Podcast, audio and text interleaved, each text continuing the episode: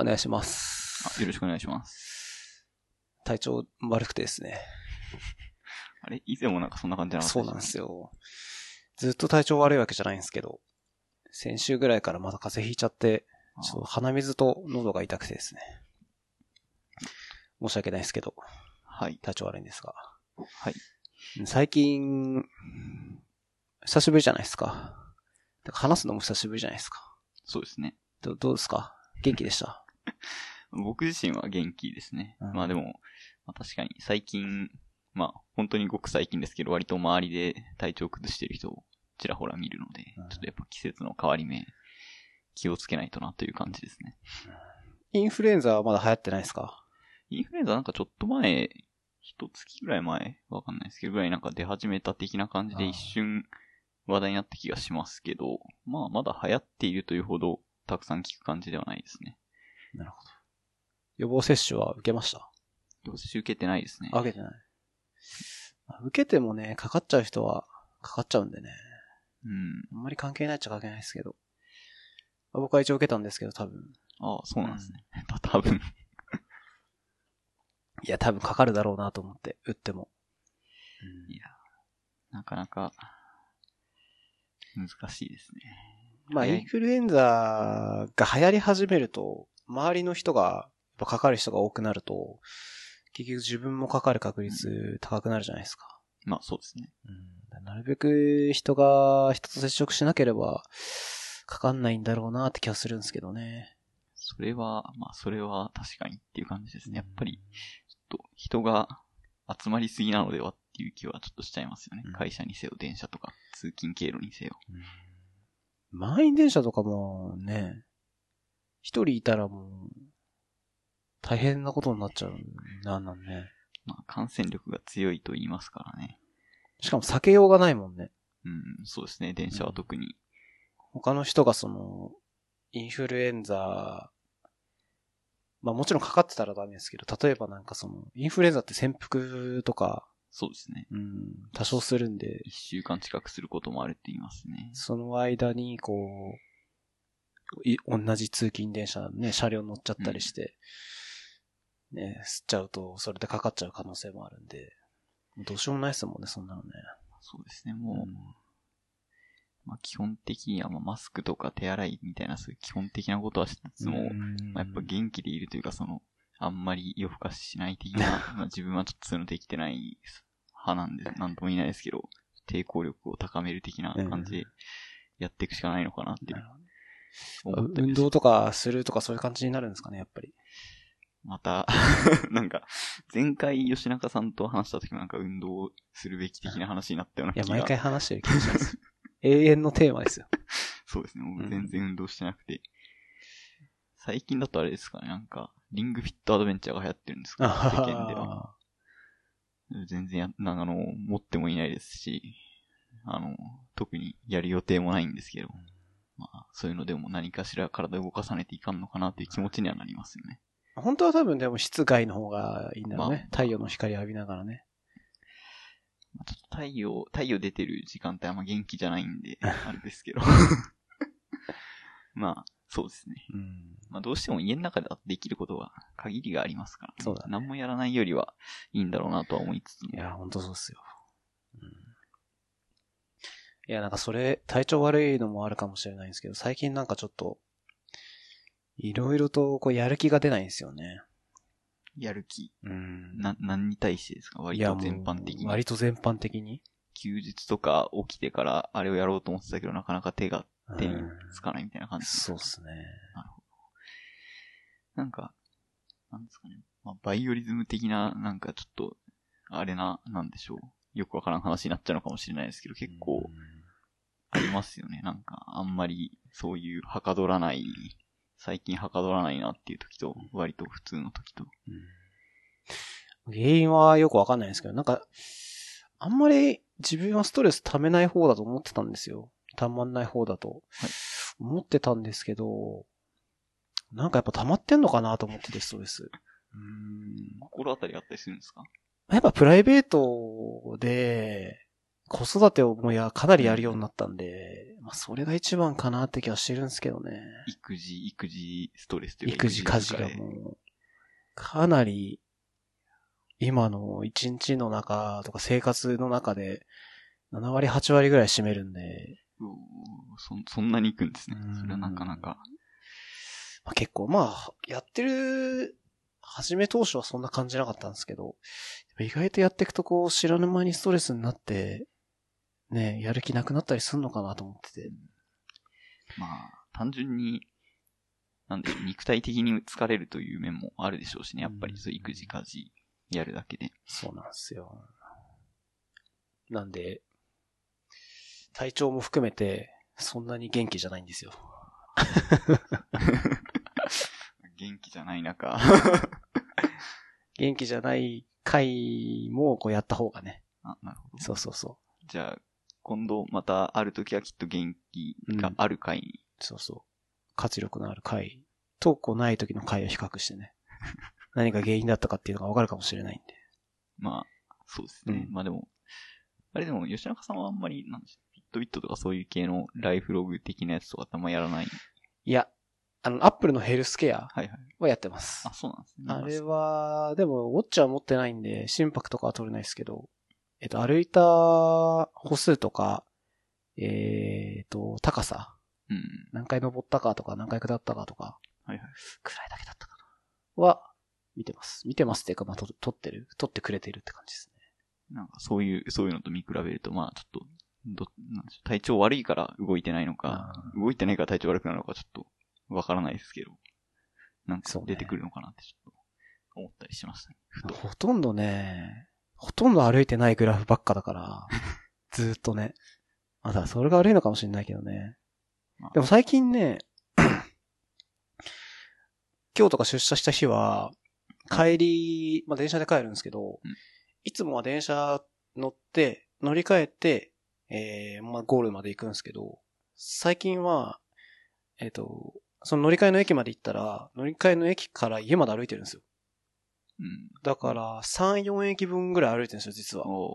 地下鉄ですか？割と。地下鉄の3、4駅分ぐらい。なるほど。まあちょっと頑張れば歩けるそうそくうそうそうらいですね。だいたいまあ30分ぐらいかな、うん歩きで。うん。の距離は、まあ週に1回うん。歩くようにはしてるんですよ。あ、いいですね。効果があるかはちょっとわかんないんですけど、気分転換にもなるかなと思ってそうですね。やってるんですよ。結構歩きながらの方がこう考え事とかははかどるとかあったりしますしね。個人的な、あの、あれですけどあ。。あの、意外と30分ぐらい歩いてすごい、こう歩いた気持ちになるんですけど、歩数で行くとなんか感覚的な10分で1000歩ちょっとぐらいしか行かないんですよね。3000歩ぐらいってこと3000歩ぐらい。なんかまあ、1日8000歩ぐらい歩けみたいなこと言われたりするじゃないですか。30分歩いてさ3000歩ちょっとぐらいしか行かないのかっていう。全然足りてないですね。そうなんですよね。まあみんな、あれですね、やっぱ、電車、電車をもうちょっと、電車を使わない方がいいのかもしれないですね。まあ、全く使わないわけにはいかないですけどう。んまあ、ちょうどいい距離だといいんですけどね。会社が、会社と家の距離が、それこそ今言ったその、30分くらい歩いたら行けるみたいな距離にあったら、そもそも電車使わなければ、その、まあ、さっき言ったインフルエンザとか、そういう感染症とかやっぱ、あんま電車みたいなうん密集したとこ行きたくないし、確かにね。なかなかそんな都合よく行かないんで、運動はしてます？でも、なんか。全然して何もしてない本当に何もしてないです、うんやばい、やばい、やばいという気持ちだけが。なんかね、強制的に通ったりすればいいんだけどね。まあ確かに。スクールとかね。うん、でもなんかそこまでしてやるかっていう感じになんかちょっとなっちゃう？まあ、まあ、わかります。難しいよね。なんなの本当にただやってないだけなんだけどね。やれば多分、そうなんですね。うん、習。慣化するところまでがっていうやつなんでしょうね。そうなんですよね。本当やる気スイッチがどっか行っちゃった感じっすよ。うんまあまあ、きっと、あの、埋もれているだけなんでしょうけど、ね、朝、朝ればどっかから出てくるんだろうなという気はするんですけど。やっぱこう、いろいろ、あれもやりたい、これもやらねばとか、うんなんかいろんなのに埋もれていく感じですね。そうね。という感じが、最近の、最近です。はい。だからそれもあって、最近あんまりこうテックなことを検証したりとかもしてないんですよ。あんま。り。だからネタもそんなないんですけどね。自分もあんまり、そうですね。うん。割と、なんでしょう。いきなりちょっと話出しちゃいますけど、うん。まあなんか前回も少し話していて、なんか自作キーボードの話とかを結構ちょこちょこしてる気がするんですけど、はい。それ作っているみたいな話をしてたかなと思っていて、うん。それが、そうですね、なんか前回も似て完全に似たような話になっちゃうんですけど、はい。ちょっと変な変わったものを作ろうとした結果、すごい実装コストっていうんですかね、ハンダ付けしなきゃいけない労力がとんでもないことになっていて、うんなんかよし、なんかするかっていう気持ちになったら、まず、とりあえずその組み立てみたいな作業をしていると、時間がなくなって、週末が終わるみたいな 感じになっていて、そのせいで、こう、やる気が出てきても、やることが、なんですかね、ろその、自分の工数みたいなのが全てそこに吸われていて、他のことがちょっと、 ToDoリストにどんどん積まれていくみたいな、ちょっと、うん。良くない状況になっているような感じにはなっていて、あんまり検証とかできないんですけど、まあその代わりに一応、半分ぐらいはできていて、まああの、いわゆる分、左右分離型のなんかこう分かれてるところもあるじゃないですか。あれの、ああいう形にしようと思っていて、まあその半、半分、ま、まさに半分できたみたいな感じですね。左側だけできてあ、なるほど。でもまあそこまでいったら、あとは同じことを繰り返すだけ。まあそうなんですけどね、うんちょっと、うん。まあちょっと、あの、今日完全に、この、まあ、収録というか、あるということを完全に見落としていて、何も準備してこなかったので、そのはい実物を持ってこれてないんですけど、まあ、物あればちょっと説明しやすかったんですが、でもなんか、いわゆるエルゴノミクス系のキーボードっぽいやつですよね。を作りたくて、まあ、ちょっと、なんでしょう。コンセプト的には、その、キーの配置っていうんですかね、物理的な配置を、自由度を高めたくて、はは。なんていうか、基本的にはその、基板をこう発注したりした時に、その、どの位置にキーがあるかっていうのはもう決まっちゃうんですよ、はいはいはいはい。はい。まあそれが嫌で、それを変えられるようにしたくて、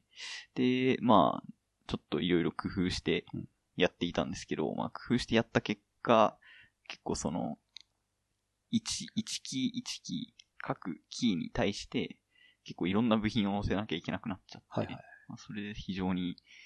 大変なことになって、1個のキー作るのに、まあ、1時間弱かかっちゃうぐらいのコスト感なんで、片側でまあ20何キーなんですけど、まあ、それだけでに、まあ、丸1日ぐらい解けてるみたいな計算になるんで、ちょっと、しんどいなって感じですね。それでイメージ的には、レゴブロックみたいに、あ、そうですね。好きな、例えばその A っていうのを好きなところに移動して、まあ好きなところに移動できるみたいな、そんな感じなんですか？そうですね。ちょっと一応なんか過去に、ちょっと待ってくださいねあんまりまともに完成してからのなんかものは、写真とか動画もあんま撮ってないんですけど、うんなんか途中段階ぐらいのやつを一回なんか過去に撮って、ツイッターら辺になんかペンって投げた記憶があるんで、ちょっとそれを探してくれば、一応すごい、チラッとは見れるんですけど、まあ、なんかあれなんですよね。その、イメージ的にはうん、ブレッドボードが近いって言えばいいんですかね。なんか、ベースになる、なんか非常に、まさにピンソケットなんで本当ブレッドボードっぽいんですけど、ピンソケットたくさん並べてあって、まあそこにその、キー1個に対応するなんかこう、パーツが、下になんかこう、ピンヘッダーの足がこう出てる感じになっていて、まあ好きな位置に挿しても、なんかちゃんと認識されて、なるほど。まあそのキーに対応した、なんていうか、文字が打てるみたいな感じなるほど。なんですよね。まあただ、これ最初作って設計し始めた時とかは、知らなかったんですけど、うんまあ完全にその上位互換というか、そう、そういう自由に位置を変えられるみたいなコンセプトのキーボードって実はすでに存在していて、なんかどうやら深センのなんかベンチャー企業かなんかが作ったやつっぽいんですけど、あんまり日本では見かけない入手性がちょっと難しそうなやつなんですけど、そういうのもあって、マジかっていう気持ちにちょっと、まあ、ありそうな感じも、まあそうなん。ですようね。ん、しますし、ちょっとあれですね、先行研究が、の調査が足りなくて、いえいえ。着手し始めてから気づいてしまって辛い気持ちになるみたいな、そういうパターンのやつ。ですね。ちょっと今すら、こら辺に投げるか、よいしょ。いや、でも作ってみることが大事だと思うんで。はあ。すごい見にくいんですけど、今動画送っていて。あ、これ多分、後で小ノート載せとくんで。あ、別に構わないです、全然。差し替えるっておも、ーなるほどねちゃんと認識してそこの位置で同じなるほど、もの。が出て、みたいな感じあ。ーまあ、じゃあ本当にキー一個一個が、なんだろう。何？そのキーの信号をちゃんとし発信するようになってて、それをどこに刺しても、はいちゃんと受け取る側は、そのキーの信号を受け取れるようになってるっていう感じなのか。そういう感じですね。なるまあ技術的には、その、各キー一個一個に、あの、普通にマイコンをもう乗っけちゃっていて、なるほどね。あの、iSquared-C で、あの、通信してるっていう感じなんで、なんか結構その左右分離型のキーボードとかだと、その、さ左と右の間は iSquared- iSquared-C とかそういう系のやつでこう通信してみたいなのは結構ありがちな実装なんですけど、もうそれを各キー一個一個でやってるみたいな感じですね、イメージ的には。まあなんで、まあ、なかなかめんどくさい感じになっちゃったっていう感じです。作るのが。それぞれにマイコンが載ってるってなると、まあ、そんなに、なんだ、高くはないと思うんですけど、ああ。まあ、コストもなんかちょっと上がるイメージが。そうですね。原価的にはそれなりに、一応これでもなんというかある程度削ろうとはしてはいるんですけど、原価だけで見て、多分一式その左右両方作ると、2万円前後ぐらいまでいくかなっていう気がします。まあまあでも、それぐらいだったらね、普通に。まあまあ、売り物的にはそれぐらいの普通にありますからね。ただ、まあその売り物は多分原価プラスいろんなそのもろもろ込みでその値段なんで、原価だけ2万前後するっていうのはそそこそこしちゃってるなというのは思ったりはするんですけど。まあ大量生産じゃないんで、しょうがない。このキーボードの信号っていうのは、その受け取る側っはい。ていうのは、えっ、と、最終的には例えばじゃあ USB でパソコンにつなぎますみたいに落とし込むと思うんですけど、そうそう,、いうのってどうやってやるんですか？どうやってやるっていうのは、あ本当にそのまま送るだけでいいんですかね？何も気にせず。えっと、まあ、作る側の人たちが何をしなきゃいけないかみたいな形で言うと、まあ、あの、割とその、キーボードの、いい感じに、USB キーボードだと認識されて、その上でこのキーが押されましたっていうのを送るところっていうのは、まあ当然そのファームウェア的な形で、マイコンとかにこう焼いて、なんか仕込まないといけないんですけど、そのファームウェアをのなんか、ベースになるものというか、は公開されてるやつがあるんですあーなるほどオープンソースで。うん QMK ファームウェアで調べると多分出てくるんですけど、ちょっと、ちょっと後で貼ります。ななので、あの、実際に作ろうと思うと、そんなに難しくはなくて、まあ実際のその、まあ技術的にはある程度いろんなことが考えられてるとは思うんですが、作るだけだったら、その、本当にキーを並べて、その、どのキーが押されてっていうのが検知できればよくて、まあその QMK ファームウェアの部分である程度、その、どのキーが押されてうんぬんかんぬんみたいな部分も、ある程度はなんていうか汎用の、なんでしょう、プログラムみたいなのがあるんで、まあほとんどコードを書かなくてもできちゃうぐらいには、まあ、あなってはいる感じですね。まあ、例えば自分の作ったようなその、やつはかなり特殊な構造にはなってはいるので、その、キどのキーが押されたかをスキャンする部分に関しては、まあ自分で書かないといけないんですけど、それでも結局その USB 周りの話とかは全く意識してないので、自分はあまりそこで裏側で何が行われてるかっていうところにちゃんと理解しているかと言われると、そうでもないっていう感じですね。まあでもそうなってないとめんどくさいっすもんね。まあそうですね。うんまあ結構この QMK ファームウェアっていうのはもう多分自作キーボード界隈だと知らない人がいないかどうかわかんないですけど、割と有名なやつですね。ちょっと今。まあとりあえずキーボード作るなら、それ使えよみたいな。まあそんな感じですね。ありがとうございます。まあ本当これ使うと、すごい簡単にできちゃうんで。で、まあシンプルなそのキーボードの、その変わったことしなければ、キーボードの回路ってすごい単純な回路なので、まあ、ちょっとやってみようかなって思ったら、まあ、ある程度なんでしょう。その電子工作のキットを組み立てたことがあるぐらいのスキルがある人だったら、割とすんなりできちゃうと思うな、という感じです。これ、なんだろう、例えば、今って、ツイッターのやつ、はい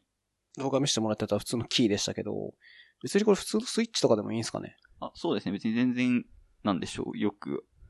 あるメカニカルキーボードのキーじゃなくて、例えばなんか、普通の電子工作でよく使うなんかこう、なんでしょう。ボタン、ボタン、タクトスイッチみたいなやつちっこ。い、そうですねうんタクトスイッチみたいなやつとかでもできるし、結構実際実際、えー実際にこの、あのーなんでしょう。アイスクエアド C 全部喋らせてみたいなことをやるときに、まあ、POC みたいな感じで、うんあの、簡単にやった時とかは、そのタクトスイッチとかで試して動きそうかなとかっていうのをやってたんで、それ自体は別に全然できますね。まあ、こいつがまあじゃあ便利にいろいろとやってくれてるからってことね。そうですね。うんもう、意識するところは本当に、スイッチがどれが押されたかを検出する回路を作るだけみたいな感じですね。AVR マイコンで動くってことは、はい。アルドゥイノとかでもなんか動くんですかね？そうですね。アルディーノ系のなんか、アルディーノのって言っていいのかわかんないです。僕ちょっと AVR 自体はある程度触ってきてるんですけど、アルディーノ自体はちょっと触ったことないんで、あんまりちゃんとアルディーノを理解してないんですが、まあなんかよくあるモジュール、マイコンモジュールみたいなやつ、プロマイクロとか呼ばれてるやつですね。その辺を使ってっていうやつが多いですね。なるほど。まあ乗っけてるマイコン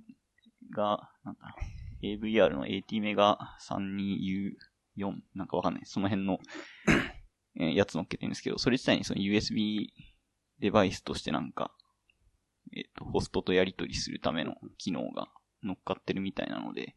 それで、あのーやるっていう例が多いみたいですね。これ、ちょっと今思ったんですけど、要するにキー一個一個にマイコンが載ってるってことは、はい例えば普通の A から Z のキーボードを作っただけでも20個以上あるわけじゃないですか。そうですね。それ、ファームをじゃあ例えばアップデートするときとかってどどうするんですか？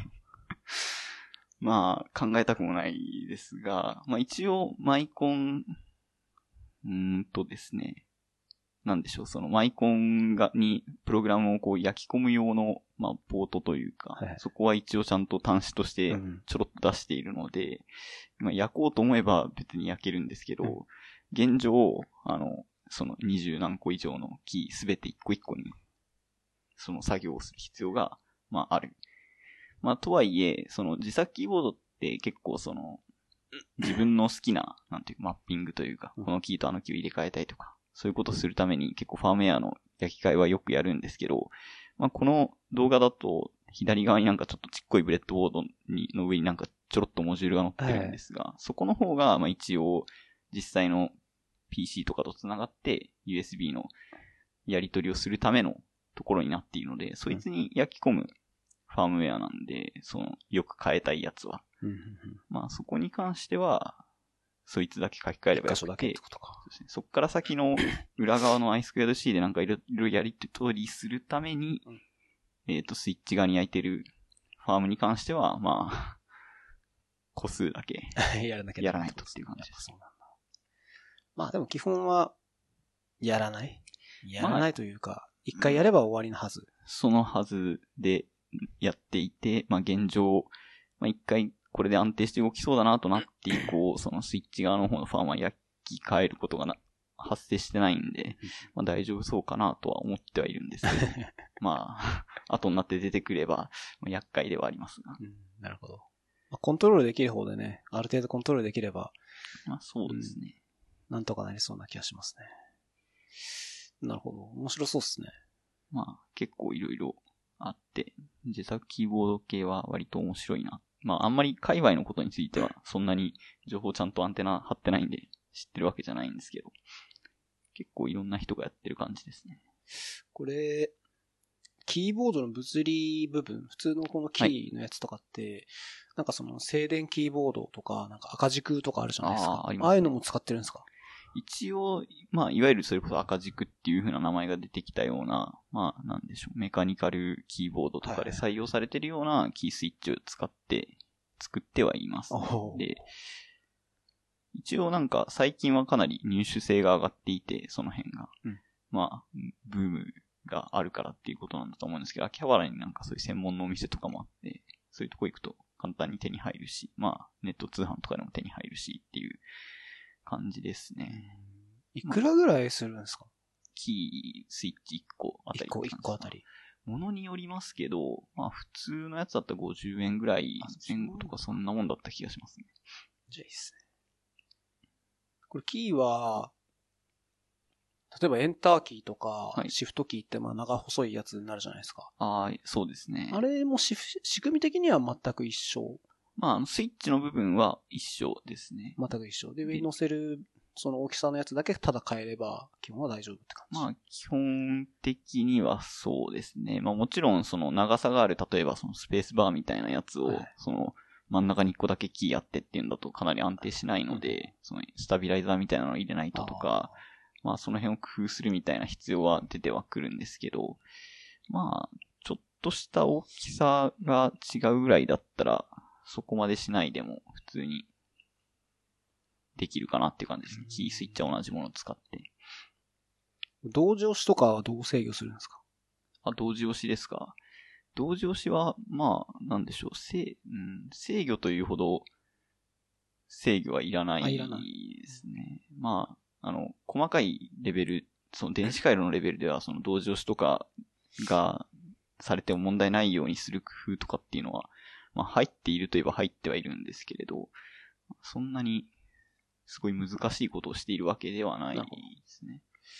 じゃあまあ、本当にただキーを一個一個作っていけば基本はいいって感じなんですね。そういう感じですね。まあ、なるほど。まあ最近は本当にキット化されてるものも多くて、なんか、うん、基盤設計をして発注してなんてやんなくても別に普通に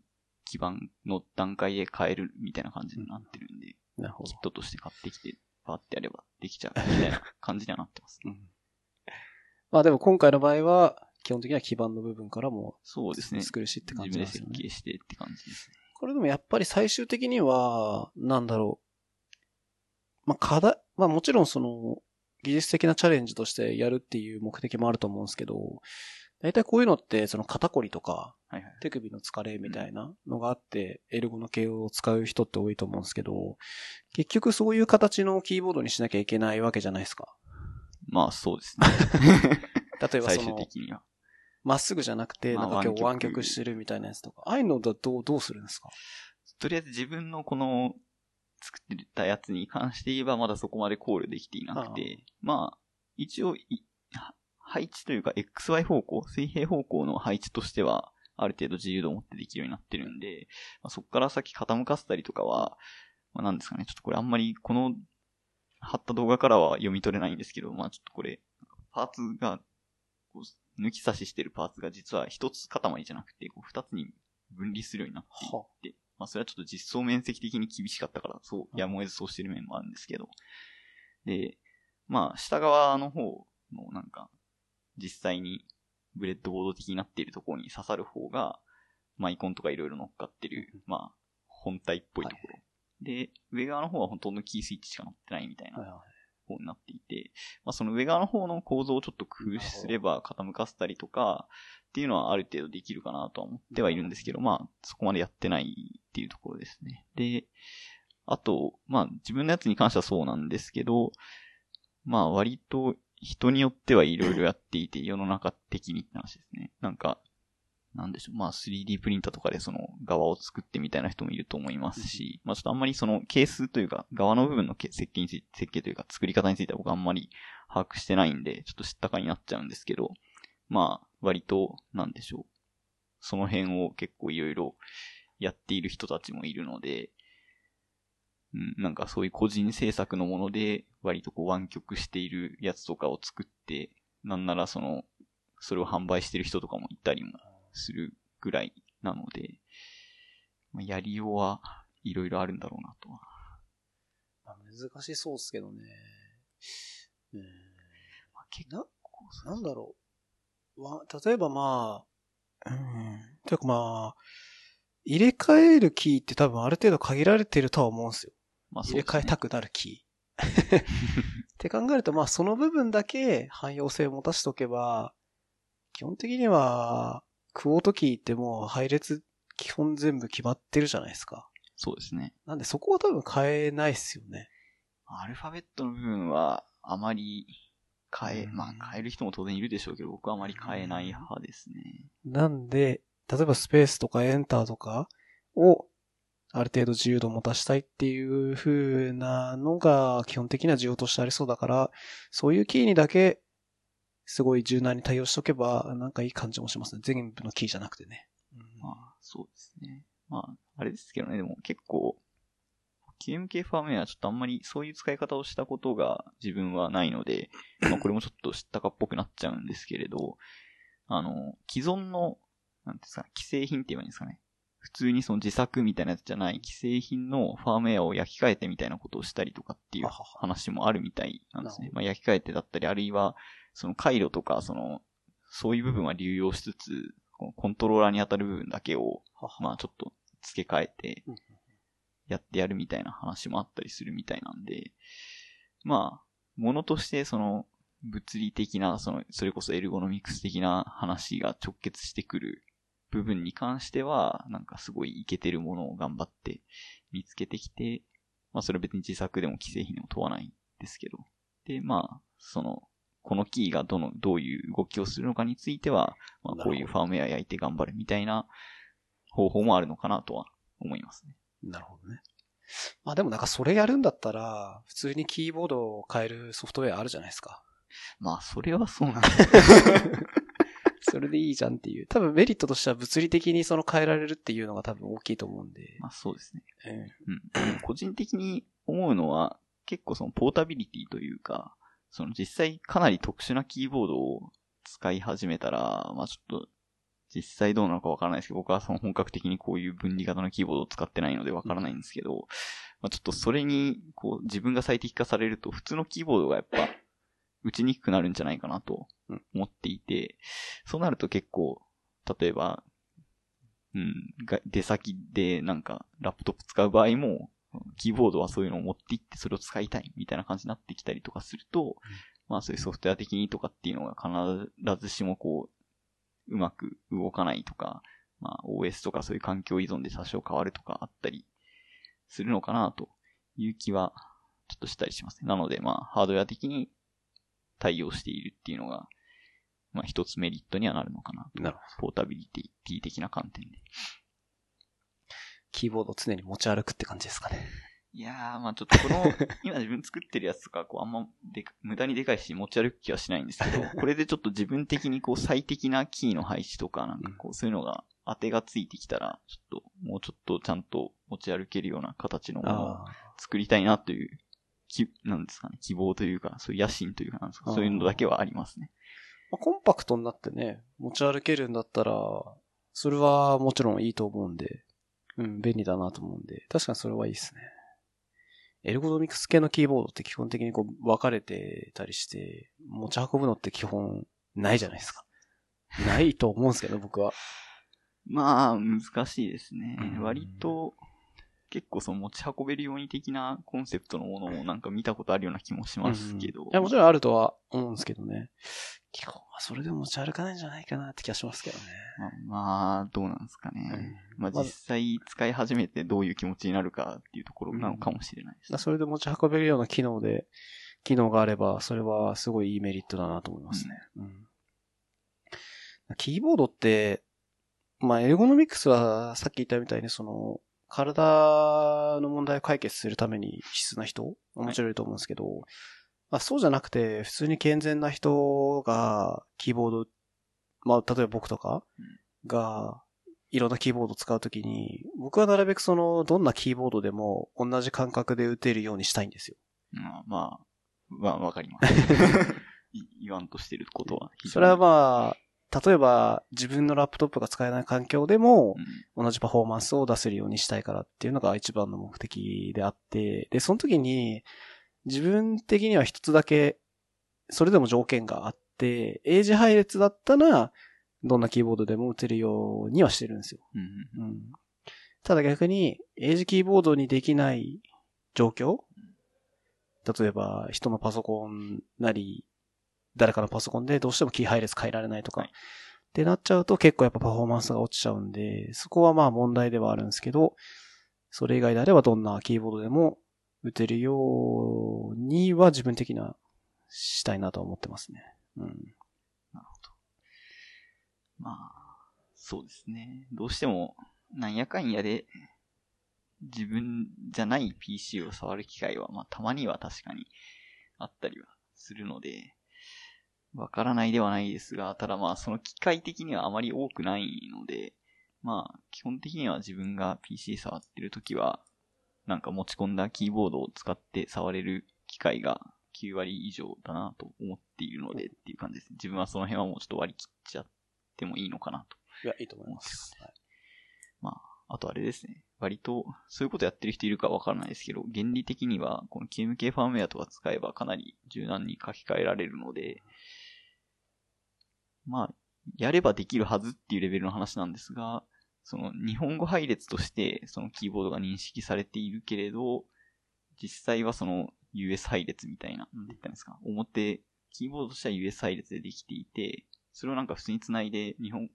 実配列で認識されるとなんか面倒なことになるじゃないですか。はい、そういう問題を解決したりとかは、やりようによってはできるはずですね。まあ、そういうことしてる人がいるかわからないですけど。OS とかがこう、日本語の OS とかだと IME が日本語の入力にしか対応してないとこだと、英字のやキーボードをは繋いでもなんかこう、だいたいうまく動かないんでね。確かにそれはありますね。まあ、あと意外とあれですね。その、あんまりそういうスプリットにして、こう、すごいなんでしょう。配、配置をこう、めちゃくちゃにしてとかっていうことをしない系の自作キーボードだっても、割とやっぱコンパクトにしたいみたいな形でやってたりとかは見たりもします。なんで本当によくあるクワーティのキーボードみたいにこう、なんですかね。スタッガードっていうんですか、こう、ちょっと階段状に並んでキーが、はい、まあ、よく見る感じなんだけど、まあ、例えば数字の段が消えてて、まあ、数字の段の入力はちょっとなんかメタキーみたいなのを押しながら入れると出るとか、はいはいはい、それ一番上の段が消えるんで、はいはいはい、スッキリするとか、まあ、そういう形にしてあったりとか、まあ、あとは割となんか、キーキャップって言えばいいんですか？そのキーの上についてるキートップとかキーキャップとかいう、はいはいはい、あの辺のパーツもなんか自作してる人とかいるんで、はは。そういうのなんかこう、すごい謎のおしゃれな、おしゃれな、まあ、僕はちょっとあんまりその辺わからないんですけど、おしゃれなキーキャップみたいなつけてなんか使うみたいな、そういうのとか、そういう割とファッション性みたいなのを求める人も結構、ちらほらいたりするみたいですね。なんか、板キーボードみたいなのも、流行ったか知らないですけど、ねうん、昔っていうか今もあるのかもしれないんであれですけど。なんかシール、キーボードのサイズのシールプリントアウトして、一個個切ってって、こう、キーに貼り付けるみたいなやつ。なんか、僕はやったことないですけど、やってる人とか見たことありますね。確かになんか、自分もなんかネット上で動画とかそういう、それこそなんかニコニコ動画とかそういうなんかそういうの作ってるみたいなのを見たことがあるような気はします。キーボードは無線には対応するんですか？ああ、ものによりますね。まあ、今日も Bluetooth だと思うんですけどね。伊藤君のやつは対応するんですかこれは全然その対応する気はないですね。あんまりそういう、なんでしょう。モバイル性とか、そういうところを考えていなくて。というのも、そもそもこのブレッドボードにブスブスさしてっていう性質上、あんまり雑に持ち運ぶとキーがポロッと取れかねないとかなんか結構面倒なことがあるので、これは割と、なんでしょう、自由に配置変えられるので、ある意味なんていうか、こう、プロトタイプ用というか、自分の最適のキーの位置をいろいろ試してみて、見つけるために作ってるみたいなところがあるんで。なので、そういう無線化とかはあまり考えてないです。ただ、すでにその自分の設計したやつじゃなくて、世にある、まあ、多分ジャンル的にはそのメーカーが出してるってわけじゃないんで、自作キーボードのジャンルだと思うんですけど、自作キーボードの中にそういう無線対応しているものとかは、やっぱあったりはします、ね、自分もちょっと一回、基板をこう、あの、完全に設計は利用して、プリント基板だけ発注して、組み立ったことがあるやつとかで、その、左右分離型で、かつ、その、えー、PC と、その、キーボードの間も無線だし、キーボードの左と右の間も無線だし、みたいな、完全ワイヤレスみたいな感じのキーボードとかは、あの、組み立ったこともあったりしますね。多分それが、エルゴノミクス的にはベストソリューションですよね。まあ、どうなんですかね。線があっても別に困りはしない気もしますけど、はいそこまで。まあその、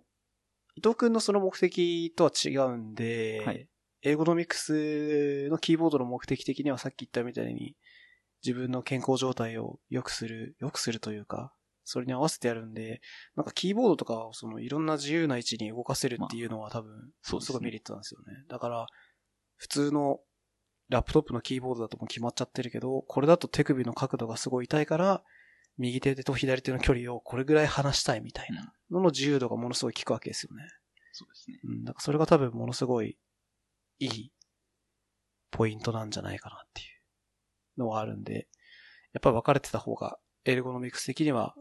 いい気がしますね。そうですね。なんかすごい人は、こう座ってて、テーブルの上にキーがあるんじゃなくて、この椅子の横にキーがある人。ここにこう打てる。はいはいはいそうするとその。自然に本当にこう乗せとくと肩が疲れちゃうから、手をこうぶら下げた自然な状態でキーが打てる。みたいなのもやってる人はいるんで、そういう人は多分そういうキーボードじゃないと。うん。ままあ、そうですね。あ線が長ければね、問題ないかもしれないですけど、無線だったらね、どこまでも。まあどこまでもってわけじゃないですけどね。まあでも、極端な話、こう、無線だったら、なんでしょう。寝ながらとかできるかもしれないですしね。割と。まあ、剣、そうなんですよ。あの、線があるとどうしても寝ながらだとなんか、いろいろ絡まってめんどくさそうですけど。完成はいつ頃になるんですかね。どうなんでしょうね。年内に頑張りたいなと思ってはいますけど。年内はだいぶ大きな目標じゃないですか。そうなんですよね。一個組み立てるのに、短く見積もって24時間ぐらいかかるんで。まあ1ヶ月弱なんで片側でですかね。毎日、1日1個キーを作っていけば、まあ、そうですね。間に合う計算ではありますが、まあ、キーだけじゃないですかね。一応 下の、このなんかブレッドボードっぽくしてるやつとかも結構めんどくさい。ああ、そうなんだ。まあ、これは、作りは単純なんで、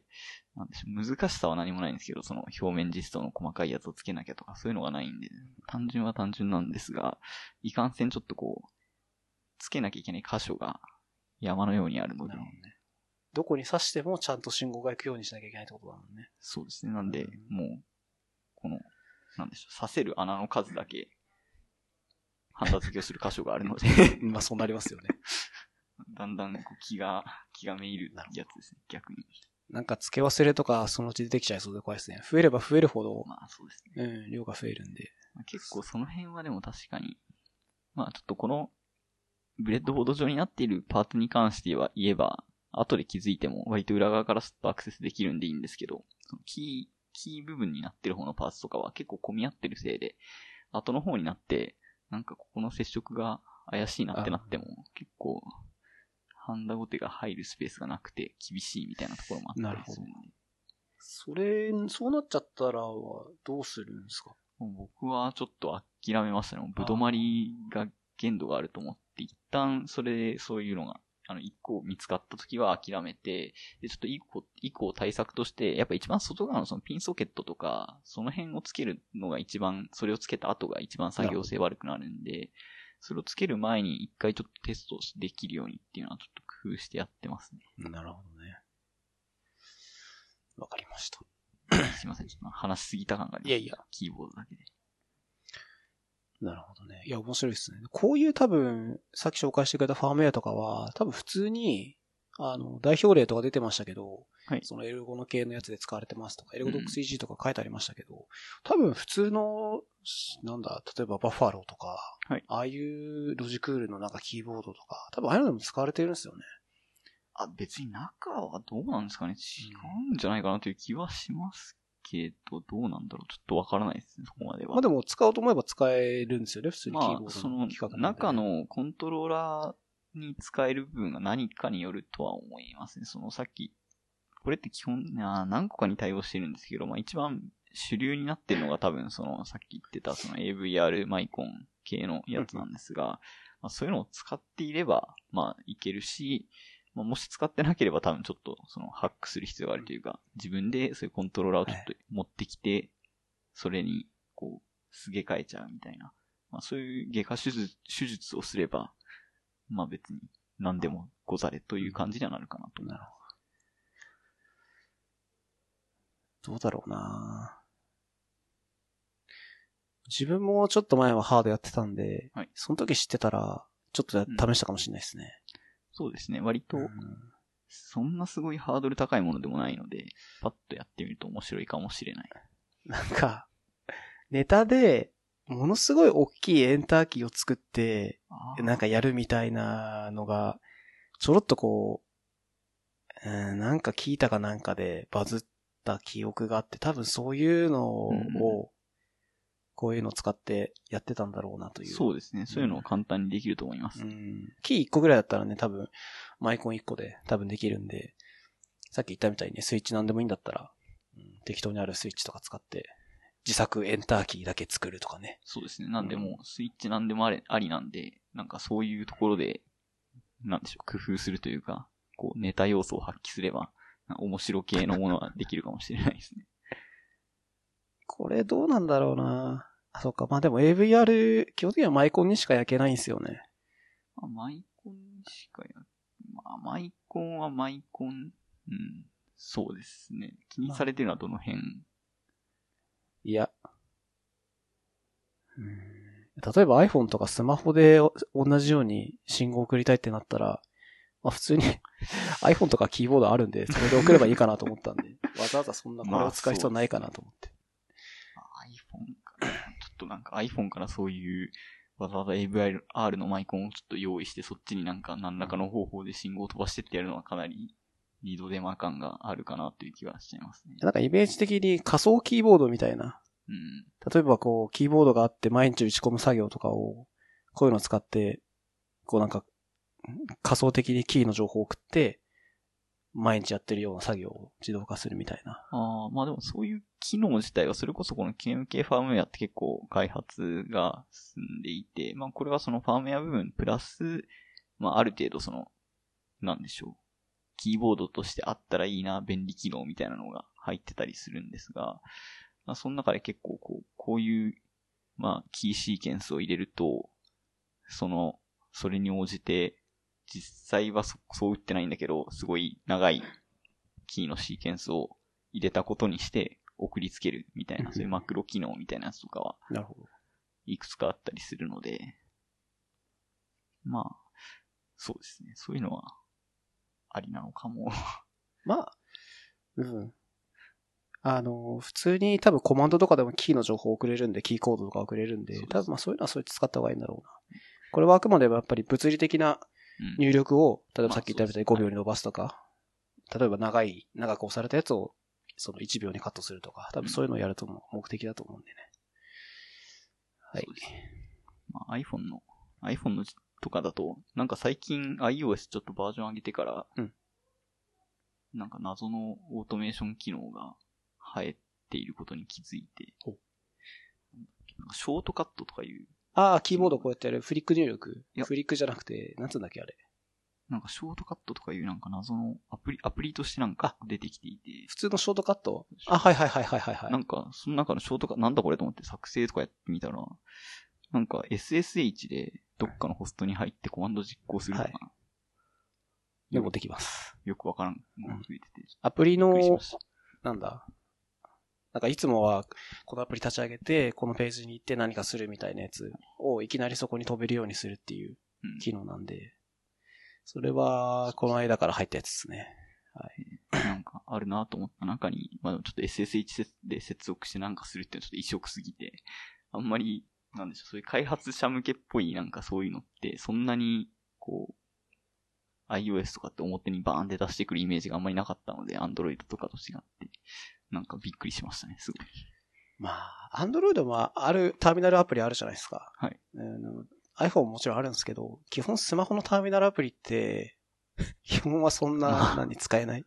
まあなんか、うんどうしても非常用に使ったことはありますけど、そういう感じです、だけなんで、基本は、それプラス、Bluetooth のキーボードとか一緒に使わないと、うんちょっと作業とかができるレベルじゃん。あのソフトウェアキーボード。あれでやるのは相当大変なんで、うん、そうですね。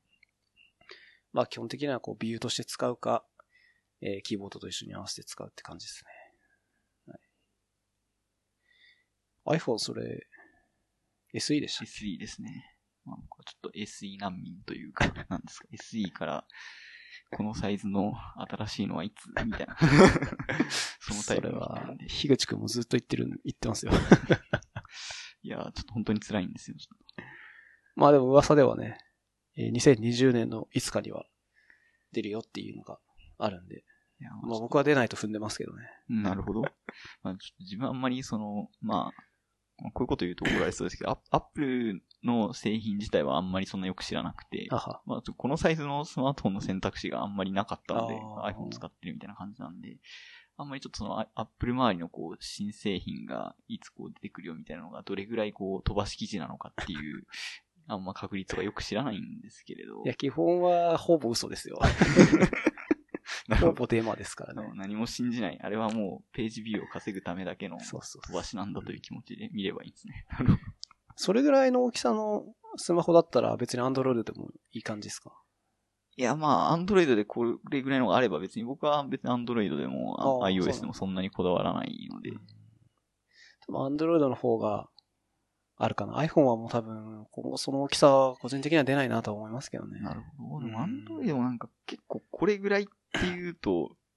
いっそもっと小さくなって、スペックもガッと下がるみたいなやつがある まあ、か、あれはおもちゃですからねなん。か小型みたいなことを言いながらこれより一二回り大きいみたいなのがやっぱ多い気がするので、ちょっとなかなかもうやっぱこう、諦めるべきなのかなっていう気持ちに徐々になりつつありますね。あんまりこのサイズは。どうだろうな。まあ探せばあると思いますけど、小さくなると小さくなる分、さっき言ったようにスペック下がったり、バッテリーが短くなるんで、あんまりいいことはないかなって気がしますけどね。うん小さくなりすぎることが。まあ、なりすぎるのはもちろんダメですけどね。まあその辺のやっぱバランスが結構難しくて、ちょっと最近の、なんでしょう、求められる要求性能というか、うんそれを iPhone SE ぐらいのサイズでっていうのはだんだん厳しくなってるとかはあるのかもしれないですね。まあもし出すとしたら、今のそのフラグシップみたいにチップモリモリとかメモリモリモリとか、うんああいうのじゃなくて、もう完全に喧嘩版として、まあスペック落として、お安く売りますっていうスタイルにはなるかなと思いますね。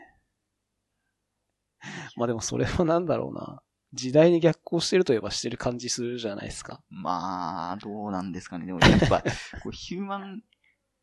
インターフェースというか、インターフェースじゃないですか、ある程度こう、スマートフォンのその、まあ、サイズしかりはい、そういう設計って、そういうところってこう、まあ、時代的な流れこそあれど、やっぱ、こう、使い慣れたのがいいんだよみたいな、うんそういうちょっと、なわんかかりますで、もなんかあれ、あれですけど、発言がちょっとおっさん臭いかもしれないですけど、いやいや。そういうのはやっぱありますから、一定の需要はあるかなとは思うんですけどね。難しいですね。まあだから、機械が人間に合わせるんじゃなくて、人間が機械に合わせる方が楽なんですよ。いやー 認めたくない事実ですね。いや、時代はそういう時代ですよ。わかんないですけどでもさっきのキーボードの話も通じるかもしれないですね。結局ダメなとこはもう頑張って人間がこう、やるしかないんですよ。うん、あれ、どんだけ自由度を高く作ったとしても、もうある一線を超えたらもう人間が妥協して、こまあここはもう頑張って人間がやるっていうようなラインが必ず来ますよ。キーボードによる入力という行為自体がある程度こう人間が妥協してる感を若干感じますね。まあそうだね。はい。はい。えー、結構話したんで、あとい、最近その、プライムをいっぱい見てるんですよ。プライムのやつこれいっぱい並べたんですけど、最近見たプライム系のテレビ。プライムってあの、アマゾンプライムわかりま。す、わかります。はい。なんか見見てます？そういうの。ププライムじゃなくてもいいんですけど。ねもう、最近ほんと見てなくて、うん割となんですかね、一時期というかまあ別に今も契約自体はあるんですけど、D アニメストアを契約してアニメとか、そのなんか割と最近話題のみたいなのをこう追っかけたりとかはしてたんですけど、ちょっと、割と年々こう見るものが減っていき、ちょっとこの、なんですか、このクールというか、このクォーターに関しては本当に何も見てないな、みたいな感じになっちゃってるので、うん。最近ってあんまないですね。いや、僕もすごい久しぶりに見たんですよ。うん。アニメとかはもうほとんど見てなかったんで、久しぶりになんかアニメ見てみようかなと思って、最近追加された、最近追加されたやつってこうなんか出てくれるんですよ。あーなるほど。でその中にあるやつを選んで見てたりしたんですよね。確かに。うん。まあなんか結構でも、時間をこうわ、忘れて熱中して見れてる感じはするんで、はいはい。結構、リフレッシュになるなっていううん。気がしましたけどね。でもまあなかなか怖いのは、いやまあ何事もその程度だとは思うんですけど、その割とこう Amazon プライムとかそういうので過去にすでにもう終わってる作品の配信始まりましたみたいなのってはい。こう、一気にこう12話とかはい。20話とか完結する分ガッと追加されたりするじゃないですか。もうそれ見始めると、止まんない。しかもほっといたら勝手に次再生されたりするからそうそうそうそうたまにこう寝落ちしちゃうとね、全部終わっちゃってるからね。視聴済みみたいな。それもあるんですよ。そうなんですよ。若干怖いところですね。うん。まあでも、だいたい一作30分ぐらいなんですけど、うん。だいたいオープニングとエンディングの歌が5分とか、あとあらすじ含めると5分ぐらいあるんで、なんか結局見てるのって20分ぐらい。まあ、そうですね。割とそんぐらいが多い気は確かにします。なんかサクサク見れてるんで、1日で休みの日あれば、なんかもうそれで全部見たりとかは しちゃってますね。まあ確かに開き直って、なんか、なんかやらないといけないけど、そういう感じで抜け出せずに全部見ちゃうよりは、もう今日はこれを一気に見るぞという気持ちで、一日費やすみたいな方が、そんな感じですよ。最初からその方がいいかもしれないですね。ちなみにこの中で見たことあるやつあります？どうですかねあんまり。すごいマイナーなのばっか見てるんで。なんかそん、なんだこれみたいな。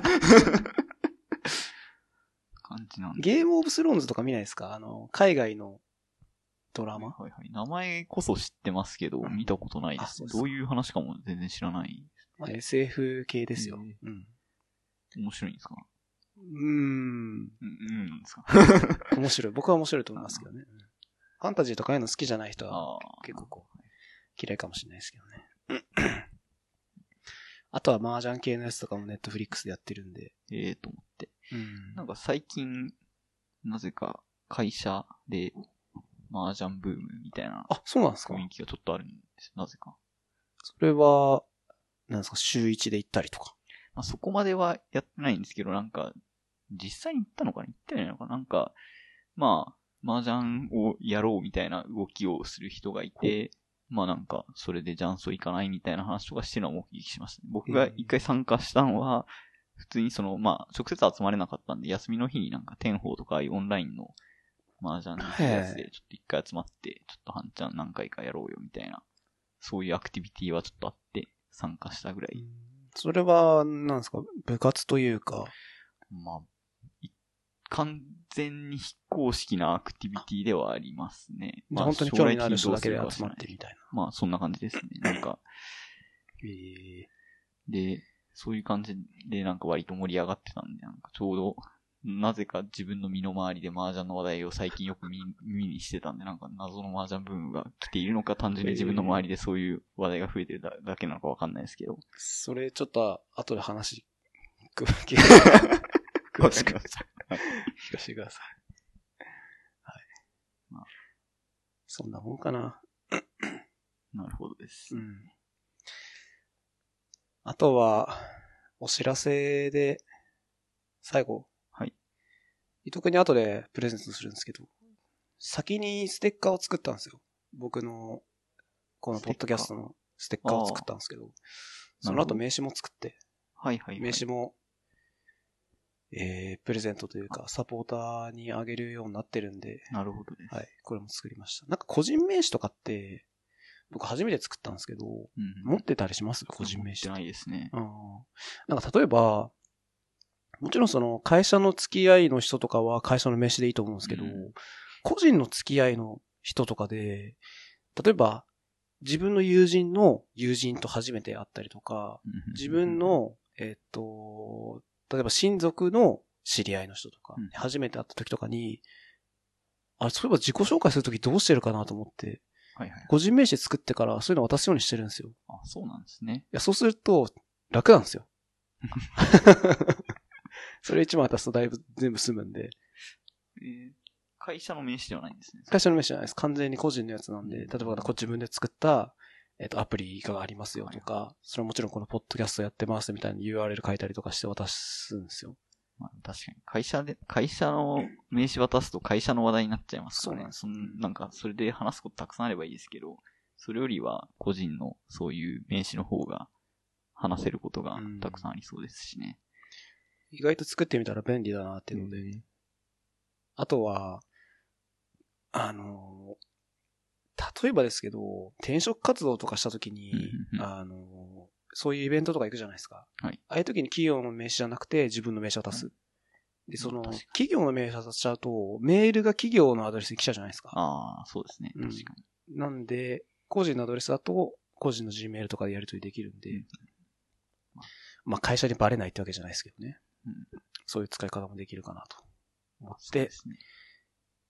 ちなみに名刺は、えっと、ステッカーはですね、1枚120円ぐらいの単価だったんですよ。うん。名刺はやっぱクソ安くて、1枚5円とかだったかな。あ、そんなもん。うん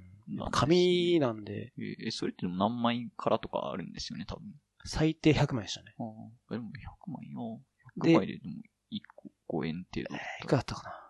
ここに書いてあった気がする。確か送料込みで5、600円ぐらいでしたね。うん。安いっすね。えー、送料込み749円かな。うんじゃあもう自分でデザインだけ決めて、これでお願いしまそうっす。すやったらっていう感じなんですね。ええそんなでも、そんな安くいくもんだと思ってなかったですね。うん。意外と安かったです。これも、まあでも、さすがに、知ってる人にね、自分の個人名刺あげても、もう知ってますよってなるんで、多分これはそんないらないかなと。はい。いいっすか？そんなもんで。そうですね。他なんかありますけど、まあ、いいっすよね。大丈夫じゃないですかね。はい。はいわか。りました。じゃあ、あの、キーボード頑張って作ってください。はい。頑張って年内に頑張ります。はい、ありがとうございました。はい、ありがとうございました。